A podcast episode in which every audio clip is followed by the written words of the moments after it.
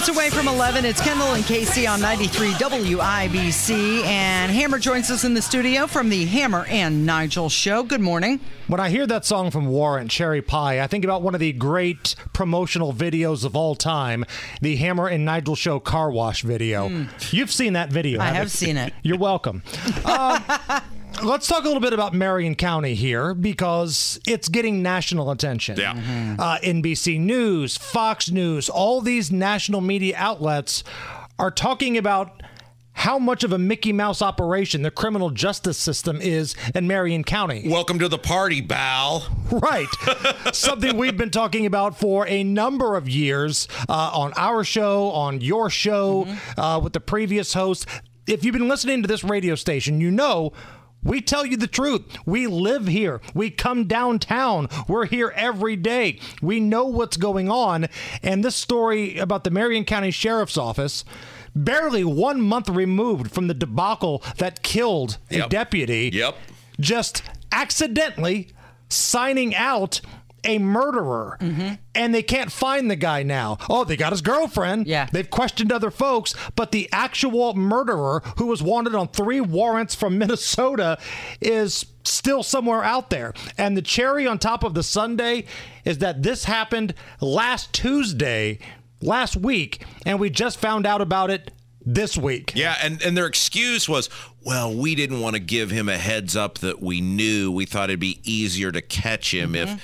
You let a violent alleged murderer out onto the street and you didn't think the public had the right to know of, hey, if you've seen this guy, call 911. Yep. Yep. So when a sports team struggles, you can't fire all the players because maybe you do have good players. You fire the manager. Yeah, that's right. You fire the coach. Yeah. And it feels like we're kind of at that point with the Marion County Sheriff's Department, Sheriff's Office here. There's a lot of awesome workers that go out there every day. They're overworked, they're underpaid. They have to deal with a mayor and a prosecutor that makes their life a living hell. But the leadership, Kerry Forestal, you are on a losing streak that warrants a serious conversation about your competency. Like, I wouldn't be shocked if you saw the Marion County Sheriff's deputies all get together and have a vote of no confidence because this loser is a problem leading their ship. And what do they all have in common? Whether it's Mears or it's Forestal or it's Hogsett, they're all left Democrats and they're all institutional people who have come up through that Marion County Democrat machine and they all are totally incompetent buffoons. So 60% of the vote voted for Ryan Mears. Approximately the same amount voted for Kerry Forestal. So maybe we're the minority here. Maybe we're the loud minority because 60% of the people feel like this is just fine. 60% of Marion County residents say letting a murderer go, allowing a deputy to be murdered because he was alone with a violent murderer is just fine. Well, and let's face it, would you be surprised if the mayoral election does not go that exact same way given the campaign Shreve has run? Joe Hogsett's going to win a third term, and I hate that. I do. But that's the real reality here. And years from now, the history books, you're going to be explaining to your grandkids. They're going to ask questions. Hey, I see that Joe Hogsett won three straight terms in Indianapolis. That's very rare. He must have been really good at his job. Hmm. Indianapolis must have been thriving during that time.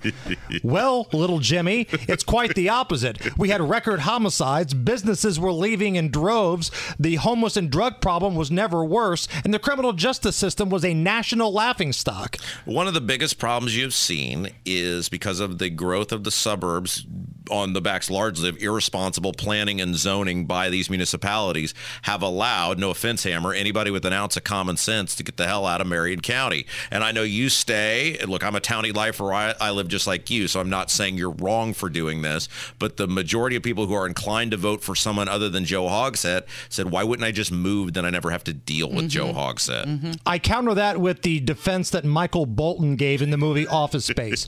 Why should I have to change? He's the one that sucks. No, Oh, I agree, I agree with you wholeheartedly. I, you know me. There's no one who stands and fights against their local government more than me. and so I think there's something very admirable in that. But it sucks. It sucks because so many people have left that these elections aren't even competitive anymore. Right. And Cyndi Carrasco, who lost the prosecutor's race to Ryan Mears last year, was a good candidate. She was funded well. I thought she ran a pretty good campaign.